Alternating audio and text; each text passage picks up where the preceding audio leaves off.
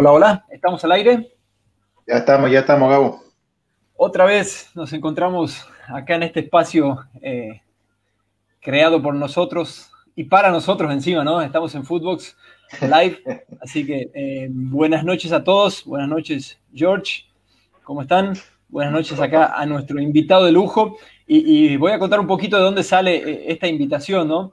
Nos pasamos sufriendo la Copa América con, la, con, el fútbol boliviano, ¿no? Y siempre comentando em, por qué nos va así, nos va como nos va, ¿no?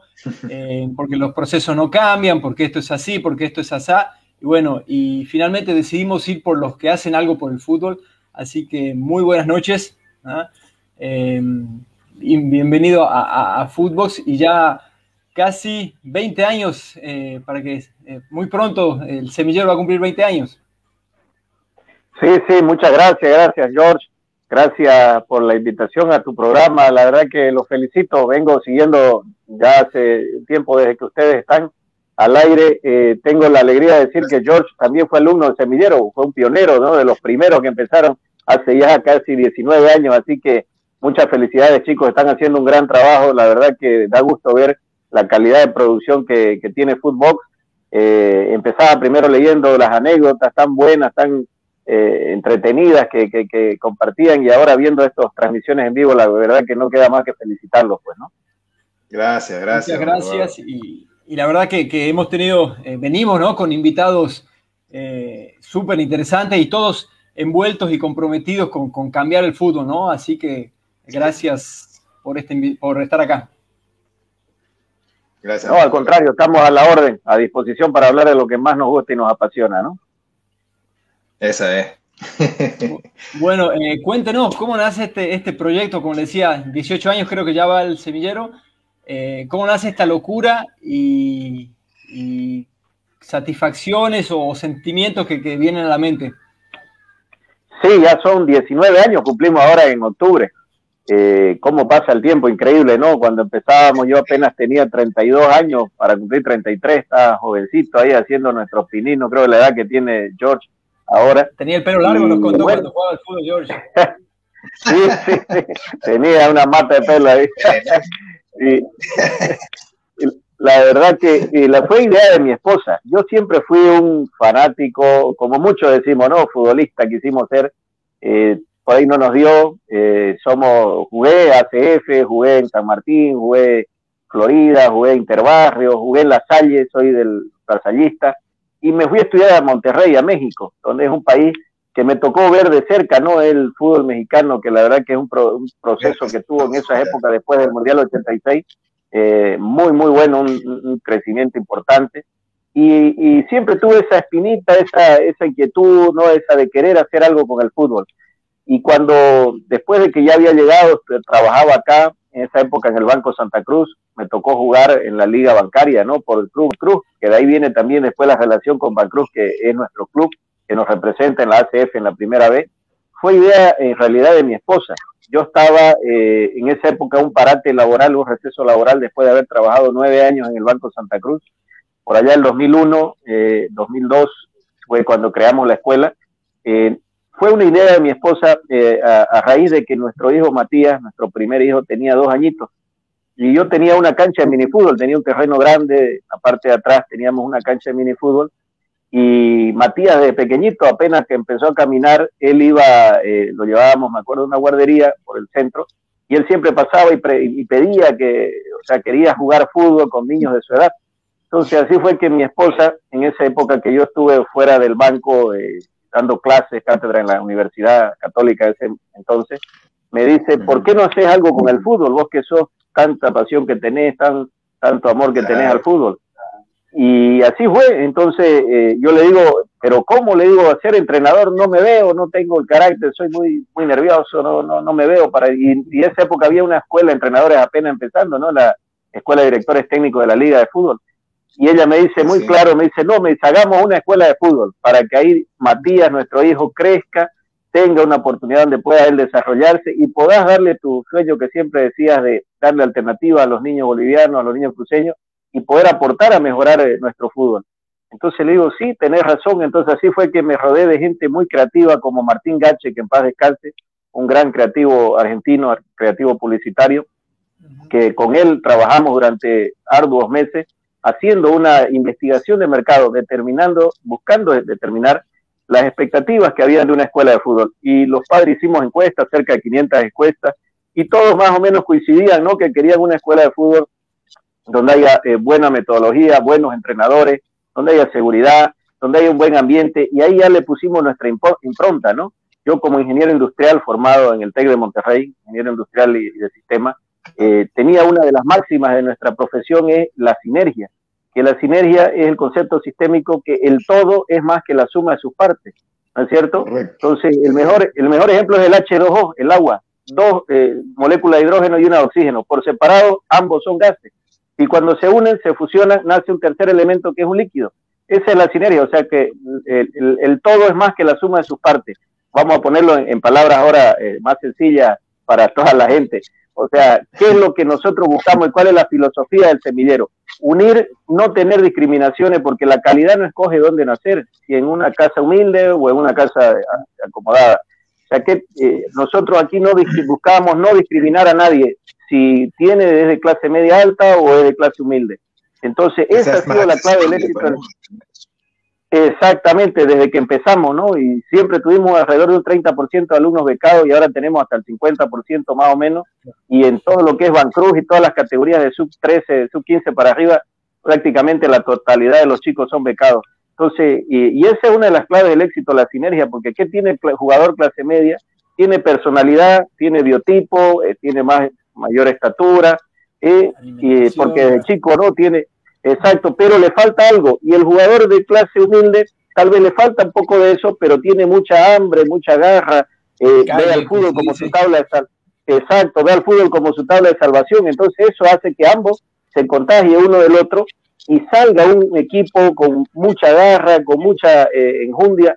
Entonces, la verdad que esa fue más o menos, si les puedo contar un poquito, lo cómo empezamos el semillero y cuál era nuestra visión que con los años se ha cumplido con creces, ¿no? Con 26 jugadores en la liga, 7 en la selección absoluta y más de 30 en selecciones menores, así que nos sentimos más que contentos y satisfechos con, estos logros, ¿no? Claro, por supuesto. Eh, por, ejemplo, eh, existía, había competencia o, o, sea, Equipegol, no me acuerdo si existía, ¿sí? ¿Cuál era? No, no, no, no, no. Todavía no. Fuimos los pioneros cuando abrimos, de hecho, Martín fue la pregunta que me hace, eh, ojo, me dice, no había más escuela. Habían habido intentos. había la escuela Tiluchi, había, pero como escuela formadora había la academia, ¿no? Tawichi, que ya tenía más de 25 años más o menos, pero no había ninguna otra escuela. Hubieron intentos de escuela que no, no perduraron, como la escuela Tiluchi, el profe Aníbal Ibáñez, la escuela Vilardo Valda, el profe Freddy Valda, la misma escuela de Bancruz, de los hijos de los trabajadores del Banco Santa Cruz, que era, empezó como una escuelita, después le escribieron ACF, esa época la prejuvenil, y después la metieron en ascenso, y después nosotros ya tomamos el club y nos hicimos cargo. Entonces, eh, no habían otras escuelas, fuimos, el semillero fue el pionero del boom de escuelas de fútbol. Y así fue que después nace Milton Melgar, Equipegol casi al mismo tiempo, un par de años después, Torito García, Planeta, etcétera, etcétera. Y actualmente tenemos la CEFI, la Asociación Cruceña de Escuela de Fútbol Infantil, que me honro ser el presidente actualmente y que fuimos los pioneros ¿no? en crear la, la CEFI con otras cinco escuelas más. Está bien.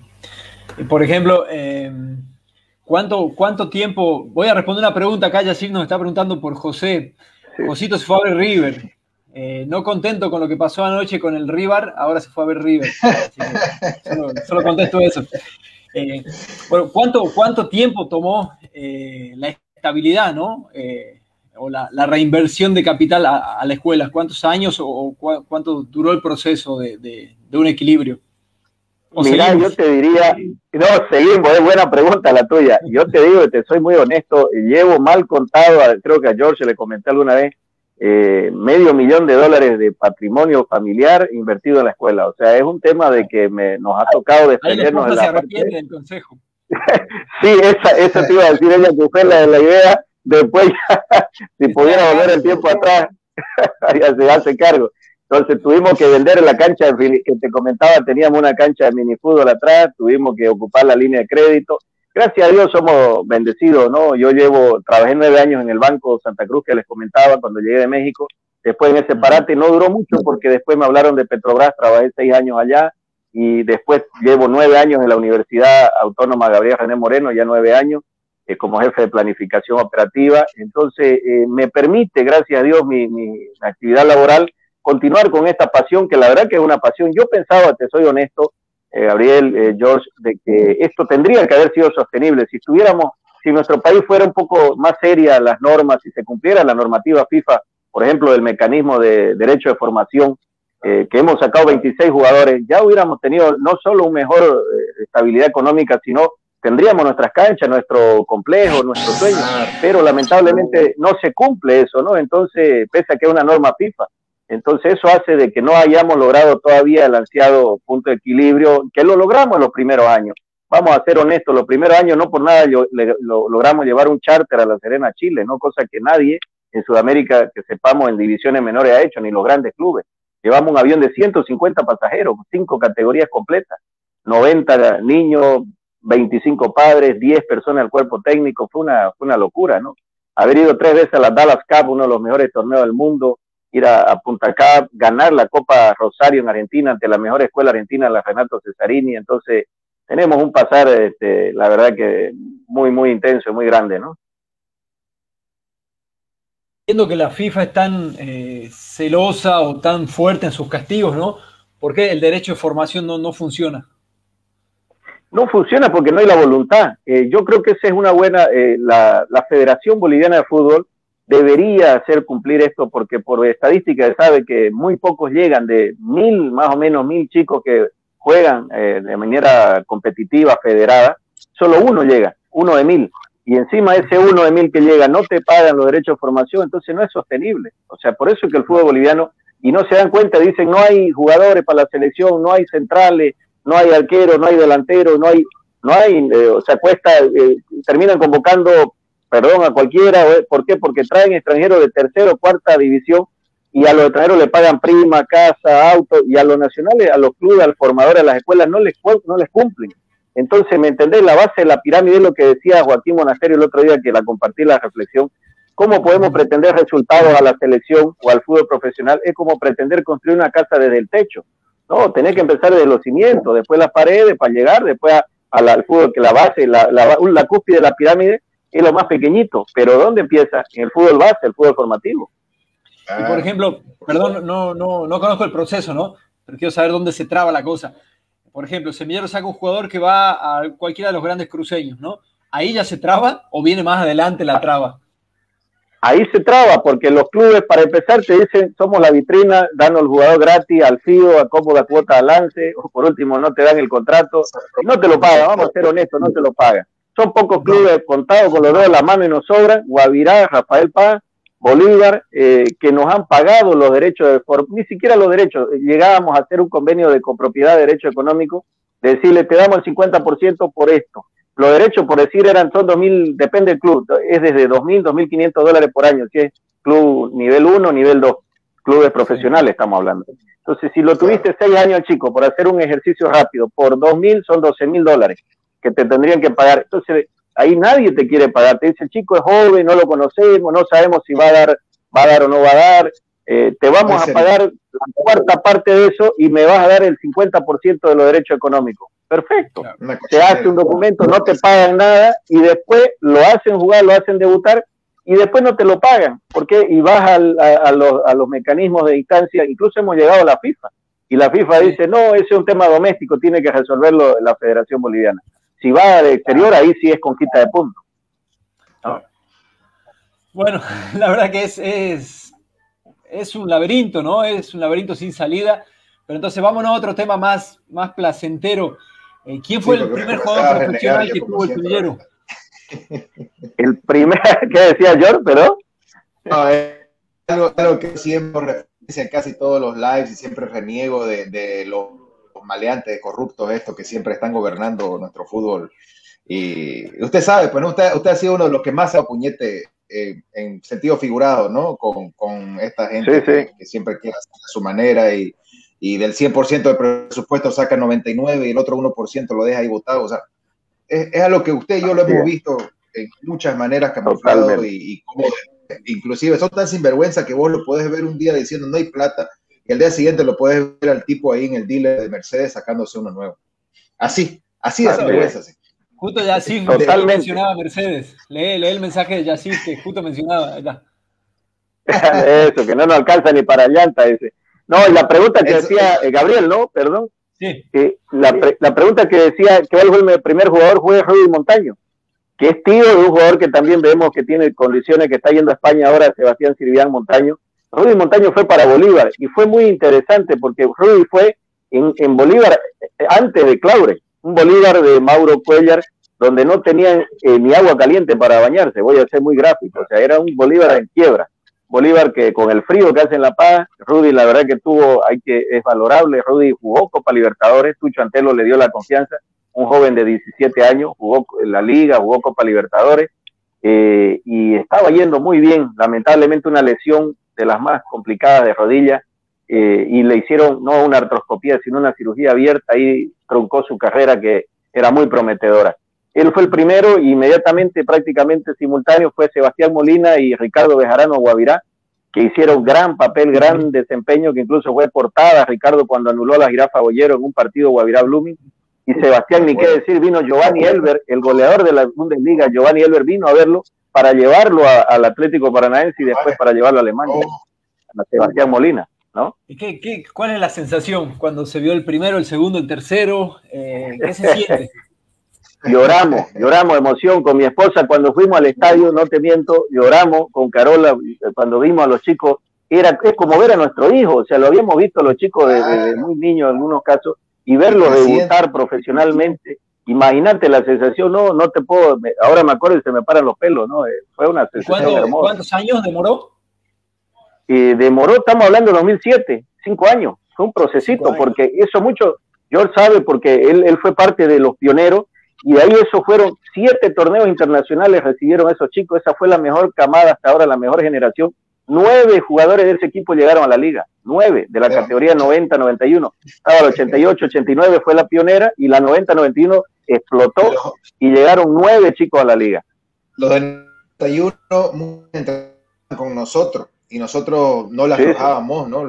Siempre era, o sea, era lo bonito de semillero, porque cuando, inclusive, si vos no viajabas, siempre quedabas con otro, pero no es como que ya quedabas a la deriva. A mí, por ejemplo, me tocó uno que llegué de mi intercambio de Alemania y no, no pude entrar al equipo, ellos ya habían viajado a un torneo y me fui a jugar a Vancruz. Y ahí en Vancruz era yo de 16 años, 17, jugando con puros de 23 para arriba, ¿no? Así 22, 21. Exacto. sí, sí. E, eso era bonito, era competitivo y todos ayudaban, ayudaban, era muy bonito y el 2007 subimos a la A con una media de, jóvenes de 17 años. Subimos en la A dos años, 2008-2009. Entonces Van Cruz sube a la A y, nos dimos el lujo de jugar ahí con, y ganarle a Destroyer, quitarle un invicto a Destroyer que venía de la liga. Después de 13 fechas creo que era, le ganamos un invicto ahí a Destroyer y, jugamos ¿no? Con, con, Oriente de la A, con Club Universidad, con clubes que son profesionales, la que pagan sueldo y nosotros seguíamos con un equipo todavía de jóvenes, ¿no? Amateur. Y, el, ¿Sabe qué, don Eduardo? Económicamente ya es muy. Oh, sí, no, una cosa. Sí, algo, que yo hago con semillero y con, inclusive con los profesores que trabajaron en el semillero, que después trabajaron en otro lugar, pero tenían todavía esa filosofía. Este, se notaba mucho, ¿no? Porque yo después de jugar en el semillero, igual terminé jugando en, en Equipegol con profesores que venían del semillero que no estaban con y o sea, ustedes son evidencia de que el fútbol boliviano, especialmente el cruceño, ¿no? Porque el cruceño sabemos la mina de oro que es en cuestión a potencial futbolístico. Pero ustedes son evidencia de que cuando se hace el trabajo bien hecho, hay resultado. Y se, se, nota el tiro, porque de, una camadita salieron pa, pa, pa, pa, tantos profesionales y después uno aquí, otro Brasil, otro España. Y no, es, no, es, no estamos hablando de profesionales como chiripazos, digamos, han sido profesionales que han tenido cierta consistencia. Si hablamos de un Lampe, por ejemplo, mucho más, digamos, si hablamos de, un Alan Mercado, de... Este, Dani Bejarano, Diego Bejarano. O sea, no estamos hablando de, ejemplitos de jugadores que, que, fueron, hicieron una estrella fugaz, sino que jugadores que algunos siguen en el extranjero todavía, de esa consistencia futbolística. Y, y cuando vos los veías jugar y entrenar en el semillero, vos no veías tanto la diferencia entre los jugadores, digamos. O sea, se notaba que había un buen trabajo en los muchachos y había ese nivel de competitividad que es lo que te hacía que vos después ves y que ese jugador se diferencia del resto de su camada en cuestión a otras Justamente eso me decía ahora un jugador que ahora veía una práctica de la sub-15, me decía eh, un jugador, Jesús Ríos, me decía, ingeniero, aquí siempre ha sido competitivo. Yo voy a clubes de la A, de hecho la B, donde estamos ahora, me dice, es muy competitivo. Yo he ido a probarme a clubes y no he sentido la competencia tan fuerte que siempre ha habido acá en el semillero en Vancruz. Y de hecho, nos dimos el lujo de jugar dos o tres finales y del semillero han salido otras escuelas que ahora incluso equipos que ya están en la B, como Atlético Santa Cruz, Juventus, del mismo semillero se desprendieron profesores que desarrollaron, hicieron su iniciativa, su propia escuela, y igual, eh, al, año siguiente teníamos la sub-15 jugando la final dos equipos del semillero, o sea, entre más de 100 equipos, entre más de 100 clubes.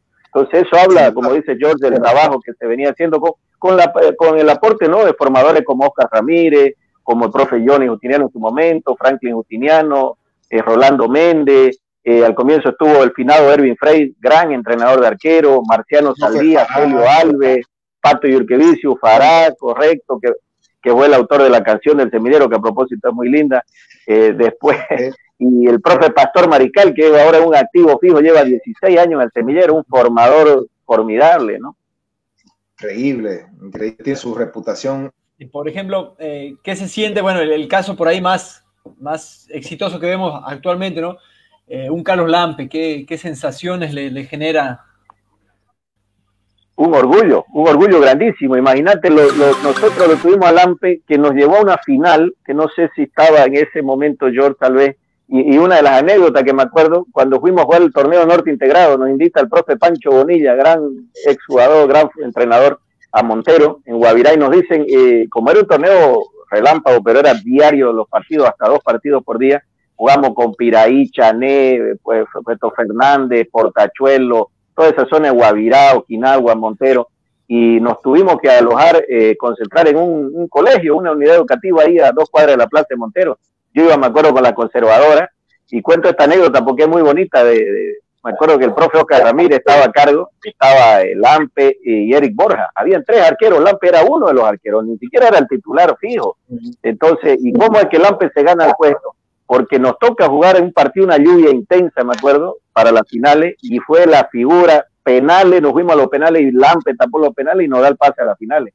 Y me acuerdo porque esa, eh, en una de esas noches yo trabajaba, pedí permiso, me fui a, acompañar a los chicos cuando pasaron de fase, y estábamos ya queriendo descansar tarde, las 11 de la noche sería, y estaba un papá, papá de Ibar Algarañán, una persona espectacular, un, tipazo. Ibar, estábamos ahí en el, exacto de tu camada, de tu generación.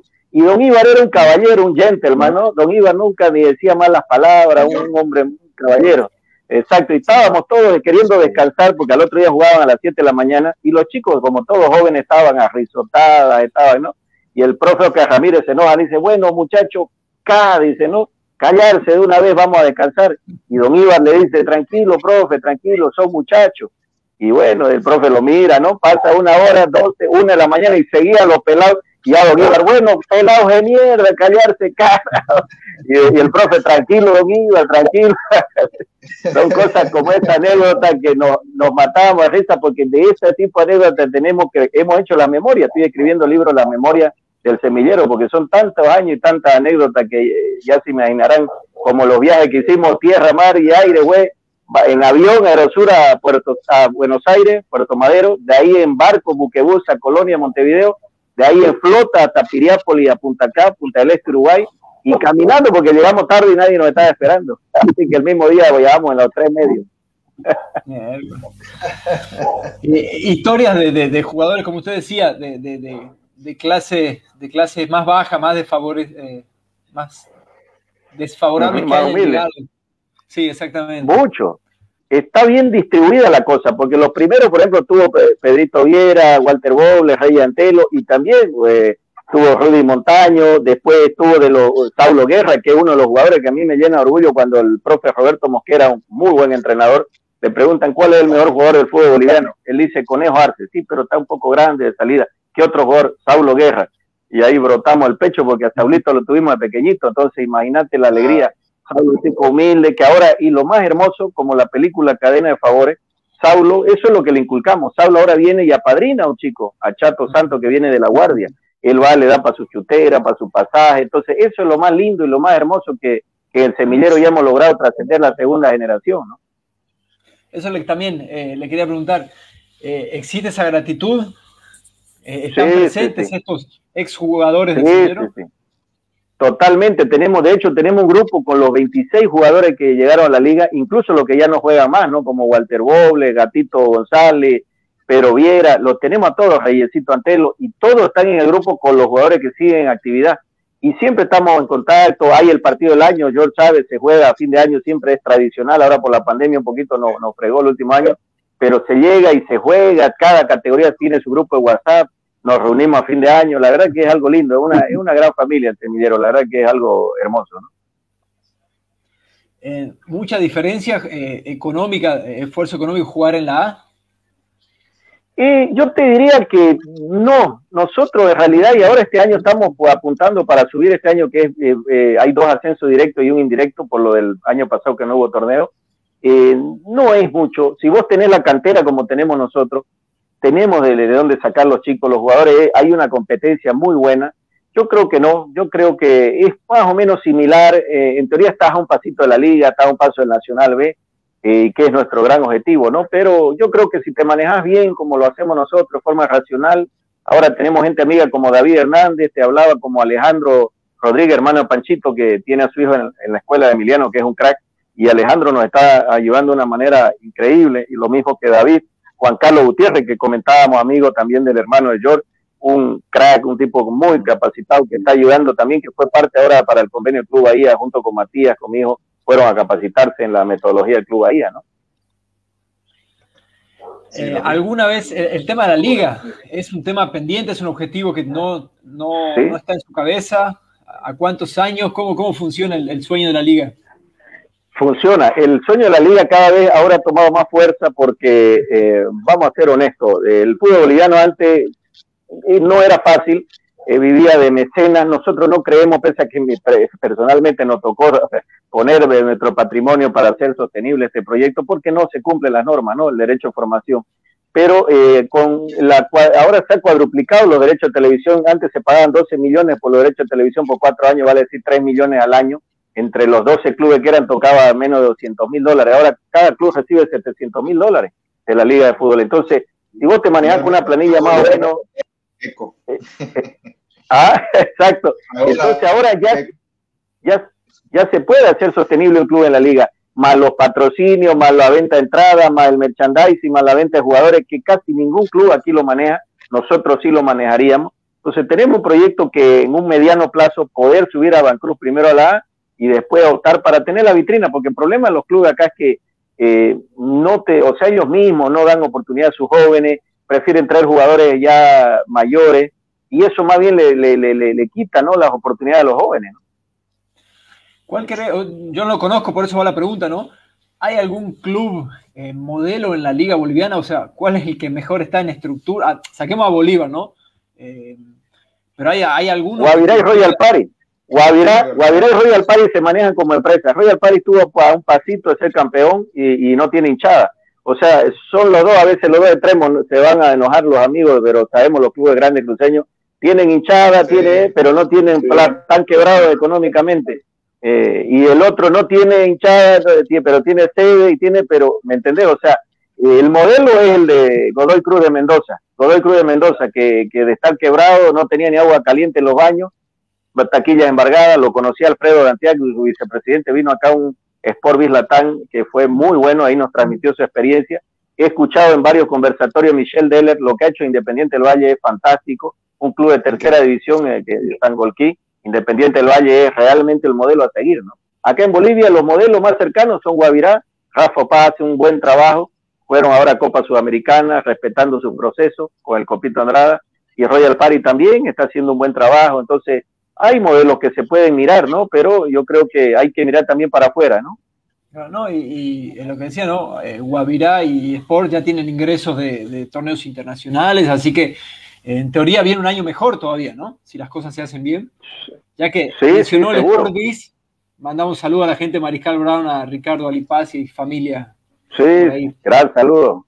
Un trabajo espectacular que hace Ricardo, los, los chicos, ¿no? Rodrigo Quiroz, ¿no? Eh, Ricardo, el padre e hijo, son gente espectacular, gran esfuerzo, ¿no? Sí, sí. A ver, eh, un tema por ahí complejo que, ahí nos va a contar eh, cómo se vivió este año, un año perdido para el fútbol o no, eh, cómo vivió el semillero del 2019 y lo que va del 2020. Durísimo, durísimo. Yo creo que para todos ha sido un duro, ¿no? La, muy dura la pandemia esta mundial, ha sido muy, muy duro. Un año estar siete meses cerrado, después encima cuando volvés te viene la segunda, la tercera ola entonces, cuando todos los años tenés un presupuesto más o menos ya muy, muy ajustado, tenés que comprar 100 balones, tenés que comprar material deportivo, nosotros pagamos alquiler en algunas canchas, en otras eh, apoyamos con el mantenimiento, son tres canchas municipales, todavía no tenemos canchas propias, que es nuestro gran sueño también. Eh, es difícil, no es difícil, pero bueno, la seguimos luchando, hemos sabido pasar de situaciones, dicen los japoneses que después de 18 años un emprendimiento empieza a ser sostenible, a ser rentable. Nosotros ya pasamos los 18, bueno, esperemos, nos tocó entre medio la pandemia, ¿no? Nadie la tenía escrita esta pandemia. Entonces, bueno, somos, somos optimistas, hay que seguir luchando, hay que seguir innovando. Ahora lo del Bahía, estamos en el Country Club Las Palmas desde noviembre pasado, nos dieron la confianza al Country Club, que es uno de los clubes más eh, exclusivos, con, gente que tiene un poder adquisitivo importante y que busca el fútbol como para conseguir becas para los hijos en universidades americanas, con gente con un buen, buen biotipo, con muy buenas condiciones. Y bueno, estamos, hemos sido este, elegidos por ellos, por algo será, ¿no? Por el trabajo que venimos haciendo. No, ya si, tiene 18 años, 19, perdón, en, las espaldas, obviamente hablamos de, un proyecto serio, ¿no? Se acuerda que de golpe apareció la, la escuela Boca Juniors y no sé cuánto duró, y así un montón de proyectos el Real Madrid estuvo la Escuela Sociodeportiva de Real Madrid, han estado muchas iniciativas y nosotros seguimos, seguimos. Es así, no, eh, Real Madrid está, pero es otro tipo, es sociodeportivas, es, es de beneficio. Yo, estuve involucrado en, en una yo estuve un año ahí, es otro tipo de proyecto, ¿no? Es más complejo todavía. Eh, nos contaba, bueno, John nos comentó algo, están con programando un evento para, Sí, sí, sí. Estamos vamos a organizar un evento para solidario, ¿no? Benéfico para recaudar fondos pro balones, porque es importante la cantidad de balones que se requiere. El balón para el niño, para el joven en la escuela es como el texto en el, colegio, ¿no? Eh, tiene que tener un balón, un niño un balón y, lo mismo, para poder leer tiene que tener un libro y para poder aprender la técnica tiene que tener un balón. Entonces, aprovechamos este espacio, hay empresas por ahí que tenemos el programa Semillero TV, Semillero Radial, estamos dando, fortaleciendo nuestros medios, gracias a muy buenos comunicadores, gran trabajo de Alejandro Rodríguez a la cabeza, está Joel Carrizo, un chico muy creativo, muy capo, que nos hizo todo el refresh de la imagen, muy buena por cierto, está Jessica Quiroz, están chicos de diaconía, chicos de, de diferentes universidades que están haciendo un muy buen trabajo entonces, eh, tocamos la puerta de las empresas. Hay muchas, varias empresas acá proveedoras de balones que por intercambio, por ahí podemos hacer algo. Y vamos a hacer un evento la próxima semana. Estamos trabajando con David Hernández, con Alejandro, para hacer una comida solidaria. Nosotros no hacemos kermés como se conoce en Bolivia porque no vendemos alcohol, no podemos ir a ser incongruentes en contra de nuestra filosofía. Nunca hemos permitido, pese a que sabemos que en el alcohol es donde más se gana. Pese, hemos hecho tres, dos veces rifa de auto cero kilómetros para poder ir a la Copa Dallas. Hemos hecho rifa, hemos hecho actividades, pero nunca con alcohol. ¿Por qué? Porque este es una de las grandes lacras del fútbol boliviano. Pues. Totalmente. ¿Ya hay fecha para el evento? Estábamos viendo definirlo para este domingo, pero está muy encima. Yo creo que lo vamos a postergar para el siguiente fin de semana, que sería comienzo de agosto. Vamos a ver, depende también del feriado patrio que ya se viene. Eh, lo vamos a, estamos trabajando con el equipo, pero estamos yo creo que lo vamos a anunciar y le vamos a, a través de ustedes también a hacer conocer de primera para que nos ayuden a, hacer difusión, pues, ¿no? Claro, por favor, nos mandan invitación y vamos a hacer ruido ahí. Le vamos a mandar a Josito que hoy no estuvo a comprar unos platos por ahí que, de eso sabe. Eh, línea, línea de fútbol que, que ustedes, eh, aunque a usted le gusta personalmente y que la escuela, eh, y que la escuela promulga europea, latinoamericana, gambeta, física, ¿cuál es la línea que, que, quiere el semillero? Pues, buena pregunta, buena pregunta. Dicen que soñar no cuesta nada. No, el fútbol boliviano tiene que llegar a definir su identidad. No tenemos una identidad como fútbol boliviano. El futbolista boliviano es muy técnico, es muy dotado, pero no tenemos como país, como selección, una identidad, una, un patrón, una filosofía de juego. Pero el semillero siempre ha buscado tener el, el, el, trato, el buen trato al balón, pelota al piso, salir jugando y tener la garra, ¿no? Muchos me dicen, Mieche, que esa es la mezcla de Boca River, la técnica de uno y la garra del otro, sí. Y yo creo que si se puede buscar eso, tal vez es muy ambicioso, ¿no? Pero siempre hemos tratado, y el fútbol del semillero siempre ha caracterizado el jugador en ser técnico, pero ser a la vez un jugador con mucha enjundia, con mucha garra, ¿no? Y por ejemplo, ¿el, el 10 clásico sigue existiendo o, es una especie en extinción? Está cada vez más difícil, ¿no? Los, sistemas de juego cada vez lo están los entrenadores, que yo no sé si hay que volver a lo que pasa es que el fútbol actual es más colectivo, es más de equipo. Eh, Europa ha, tomado ventaja, ¿no? Los últimos 3, 4 mundiales Europa nos ha pasado por arriba.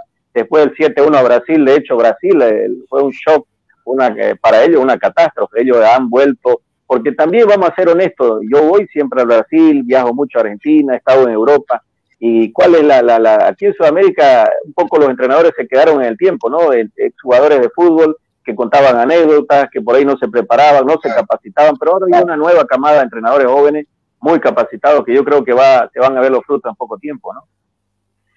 Es una, una, pregunta que charlamos con George, eh, creo que con, con, Papi Numbel, ya estamos, eh, eh, no se ven técnicos bolivianos jóvenes, ¿no?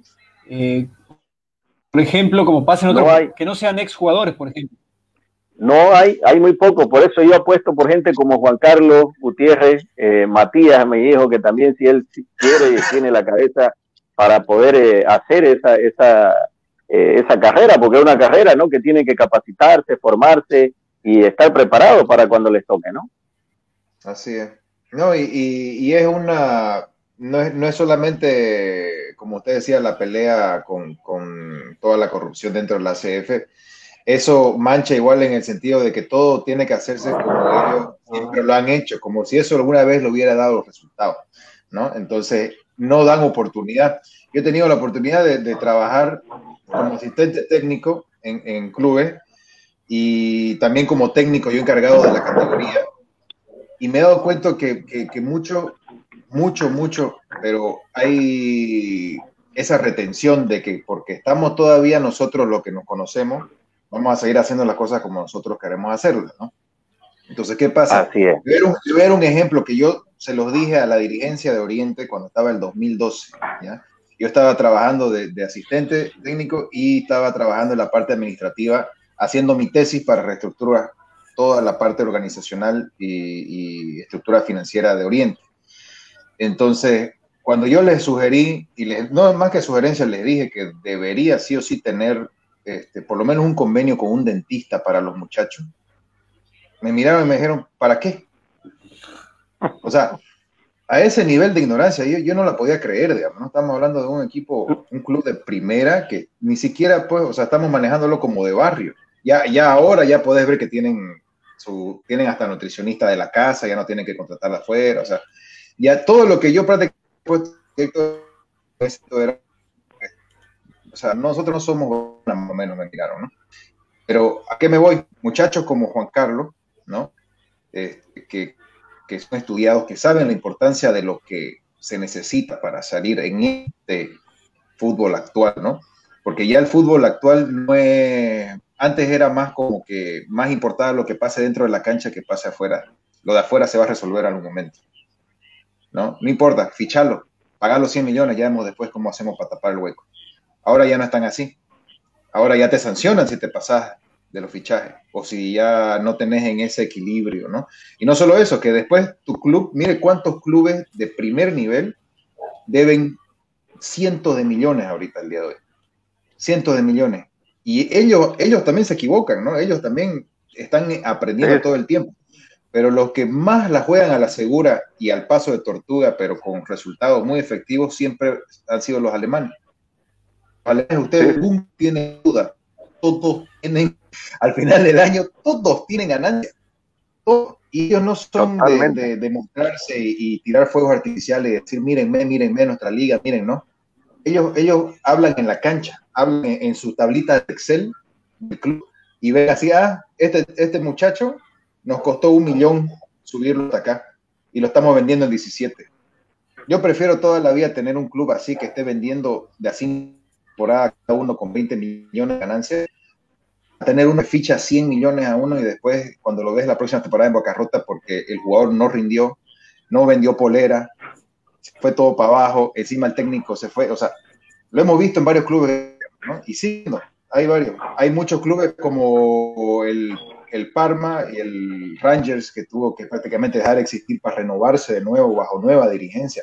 Entonces, el fútbol es algo, como usted dice, se, se va el 10 ya no hay el 10 como antes. Y, ahora está también influyendo todo lo que pasa de afuera, porque si no tenés bien la parte de afuera, no tenés bien la parte de la cancha ya ahora. Es muy difícil ver un club que, juegue bien adentro de la cancha y que esté también bien, o perdón, y estando mal afuera de la parte dirigencial o la parte financiera. Salvo, puedo decir, un, ahorita como lo vemos a San José, que está ya dando sus patadas de ahogado y, y hacen todo lo que pueden los jugadores dentro de la cancha, pues no le sale, digamos, ¿no? porque eh, en lo psicológico, más que todo, cómo influye eso en el jugador. Y yo creo que hasta el semillero creo que fue uno de los también entre ¿no? Así es, perdón, no, no te escuché, justo se cortó, ¿qué me decía? En el semillero fueron ustedes uno de los pioneros en, comenzar a tener psicólogos deportivos, ¿no? Sí, señor, tenemos psicólogo desde que empezamos prácticamente, nutricionista Mario Moreno, tenemos convenio con siete universidades, ayudamos a, gestionar para que entre como deportista destacado y tenemos nutricionistas, odontólogos, deportólogos, eh, siempre lo hemos pensado porque el fútbol ya se acabó la época lírica, ¿no? De que el fútbol era solo jugar bien a la pelota, sino la respuesta y tantos cracks en, los barrios que terminan jugando por 50 pesos, ¿no? Por, una cerveza, por un plato de comida, ¿no? Nosotros creemos el fútbol es, es una empresa, el fútbol empresa. De hecho, yo siempre comento eso con gente que me dice, ¿qué cambiarías del fútbol boliviano? Yo cambiaría un solo artículo, que de hecho ya está en la federación y en las asociaciones todavía no lo, no lo, no lo abren, que puedan ser afiliados clubes con, sin fines de lucro como es actualmente y con fines de lucro, SA, SRL Deportiva, porque en el momento que vengan empresarios, que los hay empresarios cruceños y bolivianos exitosos, como Avícola Sofía, Farmacor, Famosa, etcétera, ahí, eh, porque lo que es de todo es de nadie. Ese es el gran problema del fútbol boliviano, que al ser sin fines de lucro es un tema de estatus. Ser presidente de un club acá es como ser presidente de la comparsa coronadora del carnaval.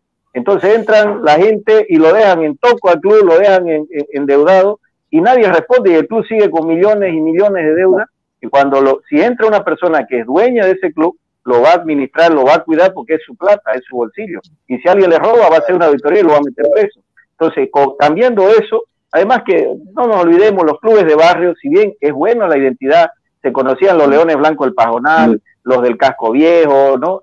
Pero ahora no se conoce uno ni con su vecino de al lado. Entonces el, el, fútbol cambió, el mundo cambió. Ahora es el fútbol empresa, hay que manejar de manera con profesionales. Siempre digo, trajimos entrenadores, extranjeros, traímos jugadores, pero dirigente, yo no escuché un solo curso de capacitación en casi 20 años que llevo. nosotros sí nos capacitamos todo el tiempo, pero, porque los dirigentes. Ah, no, ellos van de shopping seguro. El fútbol está tomado, el fútbol boliviano está secuestrado, ¿no? Por, por gente que es un pasanaco, se va rotando, ahora le toca al de Oriente, al de Occidente, al de arriba, al de abajo. Entonces, lamentablemente, nuestro fútbol está tomado por gente que, que vive de eso lucra de eso, pero y, el fútbol está como está, ¿no?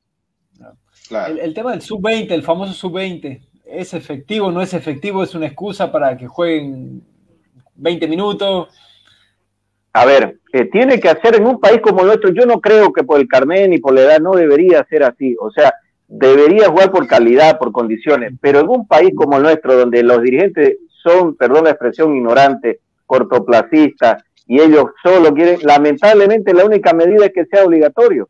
O sea, mientras ellos no entiendan que la plata, el patrimonio del club está en las divisiones menores, en el trabajo, yo te pregunto, ¿cuántos clubes tienen albergue? ¿Cuántos tienen comedor? ¿Cuántos tienen gimnasio? ¿Cuántos tienen psicólogo, nutricionista? ¿Cuántos lo desparasitan a los jugadores? Entonces, no hay, no hay. Incluso hay clubes profesionales que para el sub-20 tienen que prestarse jugadores de otro lado. de otros clubes, de su ciudad, de otro lado, de acá de Santa Cruz, cada que va a ver el sub-20 se van para todos lados. Ahora tenemos 10 jugadores de Semillero jugando el sub-20 en distintos clubes, no vamos a dar los nombres. Entonces, es complejo, ¿no? Para, un poco para ir cerrando, porque si no George se nos pone loco cuando hablamos de los temas ah, federación, claro, no duerme, no duerme. Don Eduardo, don Eduardo sabe cómo soy yo, yo, a mí no me gustan esas cosas, a mí no me gusta despreciar el talento y, peor cuando es por algo malo, no, no, no, lo aguanto. La verdad. Totalmente de acuerdo. Nosotros tomamos la ACF, 42 días tomamos la ACF.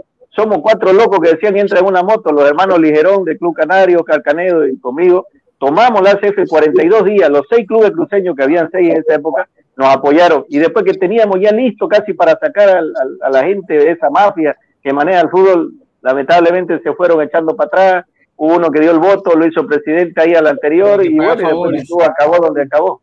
Así es. Eso le, eso le iba a decir Eduardo ahorita tocando el tema del fútbol boliviano. Es un tema muy delicado dentro de nuestro equipo porque es como viste que cualquier cosa en este mundo te puede sacar de quicio, ¿no? ¿Eh? Para, para George, todo eso, él, tranquilo, lo, maneja con calma, pero le habla del fútbol boliviano y es como que se desquicia, así quiere ir a tomar la federación por, un, por dos meses.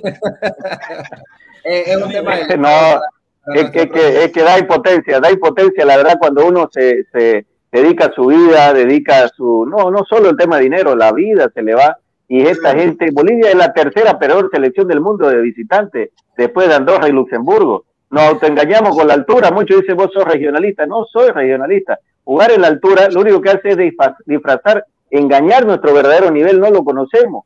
Entonces, hay cosas, la corrupción, la altura y la adulteración de edad y suplantación de identidades son las tres lacras del fútbol boliviano. Claro. Por ejemplo, eh, aquí, bueno, eh, ¿a cuántos años apuntaría un, proceso eh, aguantándolo todo lo que hablo de nivel selección, ¿no? ¿A cuántos años apostaría? ¿Y a quién le gustaría como cabeza de, selección?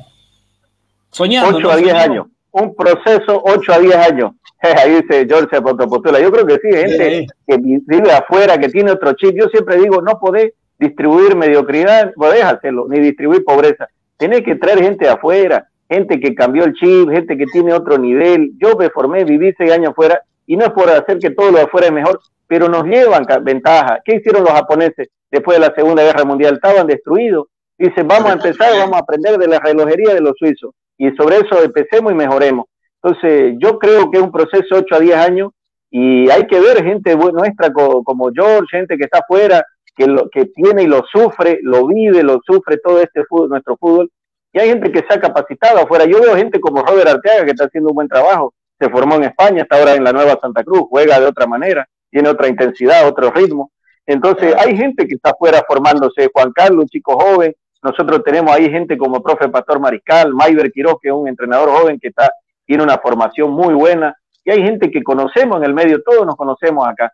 Entonces, pero yo creo que hay que capacitar, hay que mandar a la gente, a la gente afuera como estamos haciendo nosotros, mandar afuera que, que cambie el chip, que salga de su, de su mentalidad aquí corta que tenemos. Así que yo creo que va a haber un cambio ahora con el boom de escuela de fútbol. Soy positivo, pese a todo este cuadro que parece que fuera negativo. Yo creo que va, va a mejorar las cosas. Yo creo, soy optimista. Yo pienso igual, eh, ingeniero, de verdad que e, es que algún momento tiene que acabarse todo eso, ¿no? Porque en sí, en sí, el, fútbol boliviano, más que nada, yo siempre hago énfasis en el fútbol cruceño, ¿no? Por, por todo lo que representa, aparte, los porcentajes habla por sí solo de cuántos profesionales son de la Liga Boliviana de Santa Cruz, ¿no?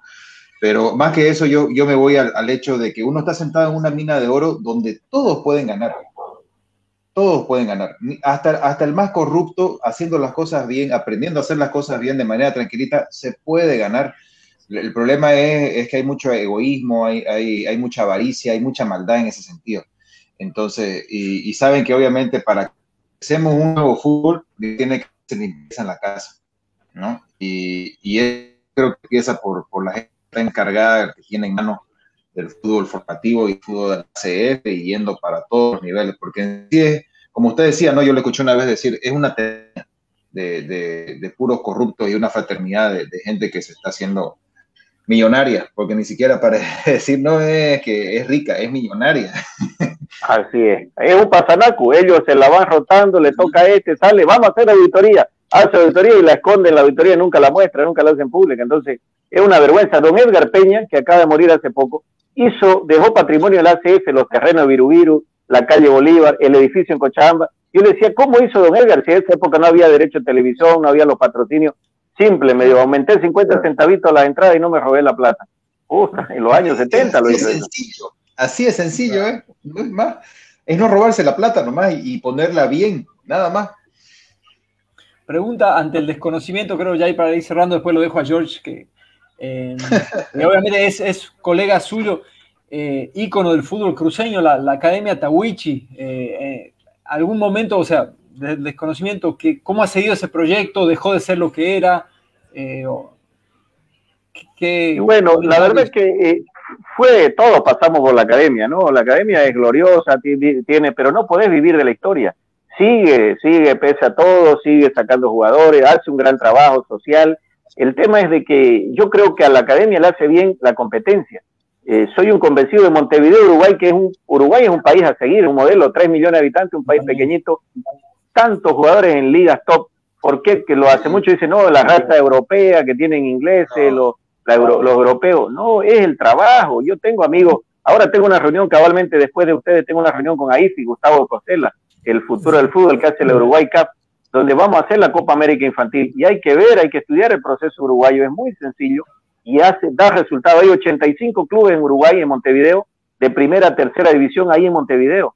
Entonces, soy convencido como ingeniero industrial formado en calidad que la competencia genera calidad, los monopolios generan ineficiencia, estancamiento.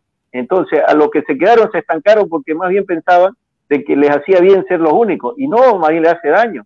Entonces, es buena competencia. Yo creo que ahora que hay un boom de escuelas de fútbol, solo en ACEFI somos 20 escuelas y hay más de 100 escuelas en cada cancha de pasto sintético, en cada barrio, hay una escuelita. Entonces, yo soy positivo de que va a mejorar, va a mejorar esta situación.